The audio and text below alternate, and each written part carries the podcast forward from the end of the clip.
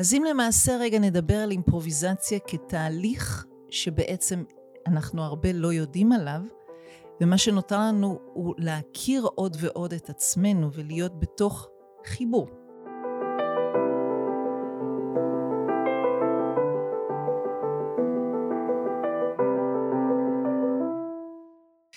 שלום, אני אילנית אדמו"ר. זה פרק נוסף ב"זה מתחיל בתנועה", שעוסק במושגים. והפעם מאוד בסיסי ופשוט, אז מה זו אימפרוביזציה? אם בעצם למוזיקאי יש לו פרטיטורה, לשחקן יש את הטקסט, רקדן בתוך להקה יש לו את הכוריאוגרפיה שסגרו מראש, ולנו, לאימפרוביזטורים, אין לנו בעצם כלום, אנחנו עובדים עם מה שיש. אז מה זה בעצם הדבר הזה לעבוד עם מה שיש, ומה זה בכלל אומר האימפרוביזציה?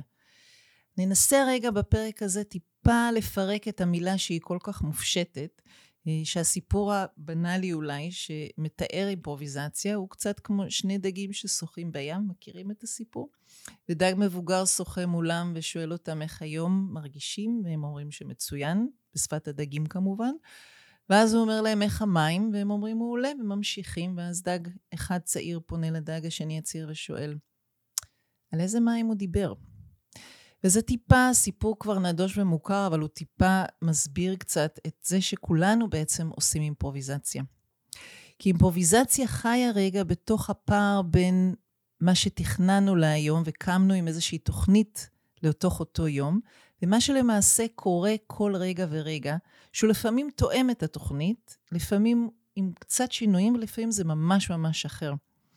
דימוי נוסף לזה זה קצת כמו לנסוע לחו"ל, שפתאום אנחנו בסביבה אחרת, לא מוכרת לנו, וגם אם בנינו תוכנית, אנחנו יודעים שמזג האוויר פתאום משתנה, ופה המקום שרצינו, המוזיאון סגור, ואז אנחנו הרבה משנים תוכניות ליחס למה שקורה, וכמובן, אחרי הקורונה, איך אפשר שלא לדבר על להתגמש ביחס למציאות שהיא כל הזמן משתנה, שזה בדיוק מה שהאימפרוביזציה מאפשרת לנו ללמוד.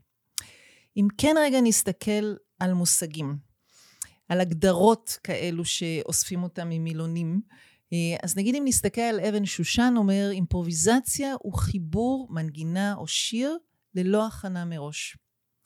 אוקספורד מוסיף, ליצור או לעשות משהו שנמצא זמין כרגע. צופיה נהרין אמרה, לא כל מה שנעשה ללא תכנון יש לו ערך.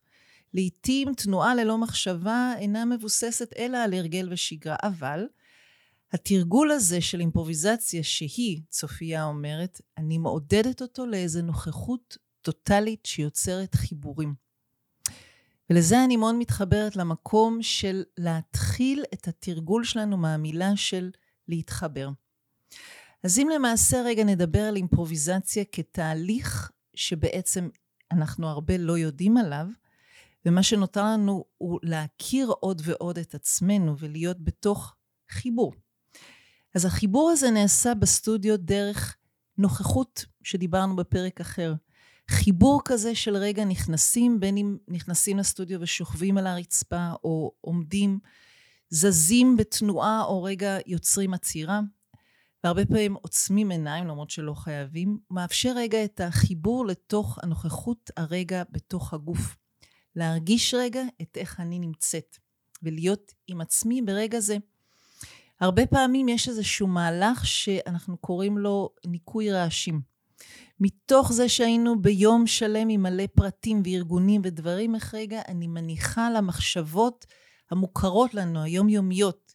כי בתנועה בגוף, באימפרוביזציה, אנחנו לא רוצים לא לחשוב בכלל. כי לא לחשוב זה לא להיות יצירתי וזה לא יכול להיות בתקשורת. אנחנו רוצים לפתוח סוג חשיבה אחר של הגוף ולהניח לראש שחושב באופן הארגוני שמתכנן, בונה ומארגן המורגל שלנו, שפחות פועל מגוף אלא פועל מהגבות ומעלה. אנחנו רוצים רגע להפעיל את הגוף מהגבות ומטה.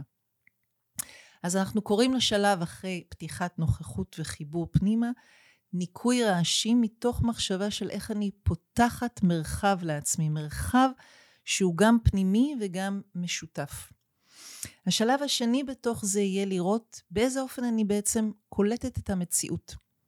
כי אם אמרנו שאין לי פרטיטורה ואין לי טקסט מוכן ואני אמורה עוד ועוד לקלוט את עצמי, אבל אמרנו לקלוט את עצמי ביחס למציאות, ביחס למה שקורה סביבי. זה לא פעולה של ניתוק, אלא להפך, היא פעולה של חיבור פנימה, ואז חיבור החוצה. אז יהיה תהליך שלם של איך אני קולטת את המציאות, איך אני רואה, איך אני מקשיבה, חשה. את כל החושים אני בעצם רוצה כמו לעשות איתחול מחדש, להאיר אותה מחדש שוב ושוב. ודרך התהליך הזה אנחנו בעצם מחדש מאפשרים לעצמנו לראות מה ההרגלים. כי אמנם ההגדרות אומרות, רגע לפתוח את עצמי לחדש, לא לדעת, מקום כזה שהוא מעורר אותי ומפתיע אולי, אבל אנחנו יודעים שאנחנו רוב הזמן, כמו בחיים גם בסטודיו, נמצאים בתוך ההרגלים. אז במקום להילחם בהם, ההצעה היא רגע להתאהב בהם, להכיר אותם, ומתוך הזום אין הזה, מתוך תשומת לב של להכיר עוד ועוד ועוד את ההרגלים שלי, משהו שם יכול להתחיל בעדינות וברכות להשתנות. קצת דוגמאות למה זה אומר. הרבה פעמים אנחנו בעצם נכנסים, מאירים את הגוף, נכנסים לתוך קשב עמוק פנימה, פותחים, מנקים את עצמנו מתוך הרעשים ככל שאפשר, ואז יש נושא, יש בעצם אנחנו מפנים את התשומת לב למשהו. ובתוך הנושא הזה, בין אם זה נגיד, האם אני זז, מה הקצב שלי היום לתוך תנועה, כמה אני זז מהר או לאט, או כמה אני נמצא במקום וכמה אני זזה בחלל. או בתוך עבודה של תקשורת, שזה אולי קל יותר קצת להסביר, נגיד בתוך דואט, כמה אני מוביל או מובלת.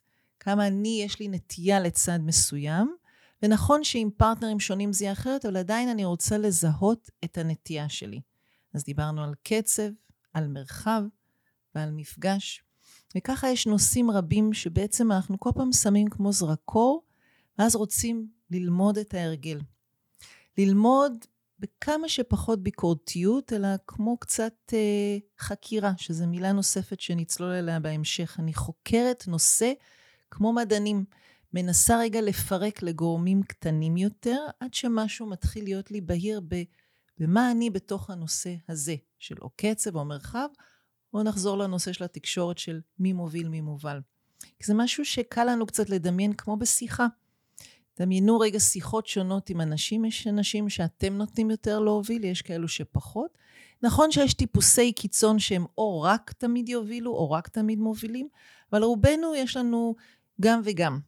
ועדיין בתוך הגם וגם נגלה את הנטייה היותר חזקה שיש, ואז מתוך זה נרצה בתוך דואטים עם אנשים שונים, שהם לא אה, פתוחים לחלוטין, יש נושאים, כמו למשל הובלה דרך כף יד, קשר עין, כל מיני סרגלים ונושאים כאלו שאנחנו נותנים לעצמנו להיות בתוך הדואט, ואז לצאת ממנו ולהגיד, רגע, מה היה שם? אם אני מגלה שיש לי נטייה כזאת להיות מוביל או מובלת, בדואט הבא שלי אני אנסה לעשות אחרת.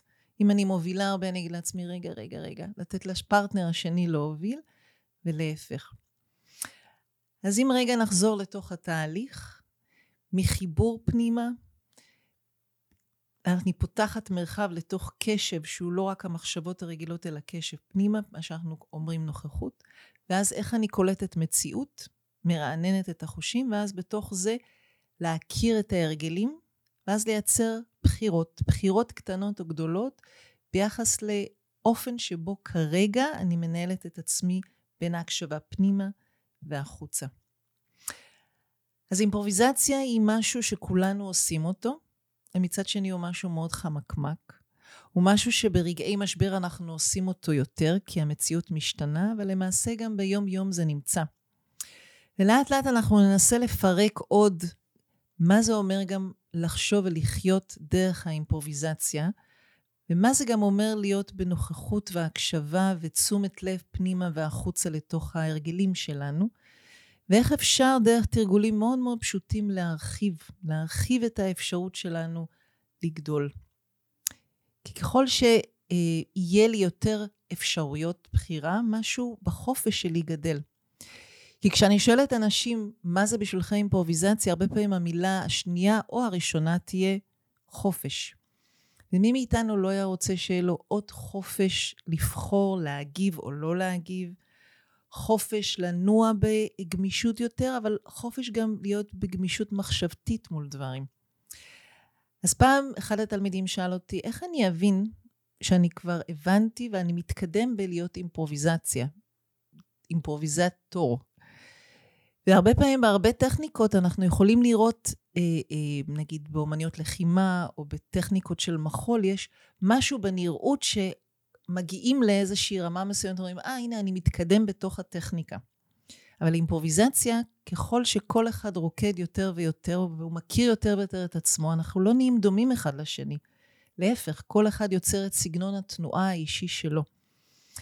אז פה יש שאלה מעניינת, איך אני מבין שאני מתקדם או מתקדמת בתוך הטכניקה?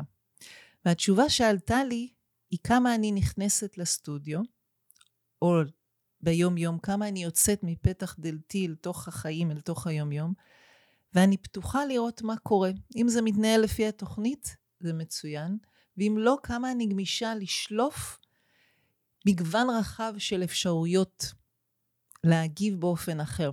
אם נחזור לסטודיו, אם היום נכנסים לסטודיו ואומרים, אה, היום אנחנו בעיניים עצומות, גם אם זה מתאים לי פחות או יותר, יש לי גמישות רחבה מבפנים להגיד, זה מה שאני אעשה. אם אני בתוך דואטים, אני אדע איך להיות מוביל ואיך להיות מובלת. יש לי מניפה רחבה של אפשרויות, ואז מתוכם אני יכולה לבחור מה נכון לי כרגע. זה היה קצת על מה זו אימפרוביזציה.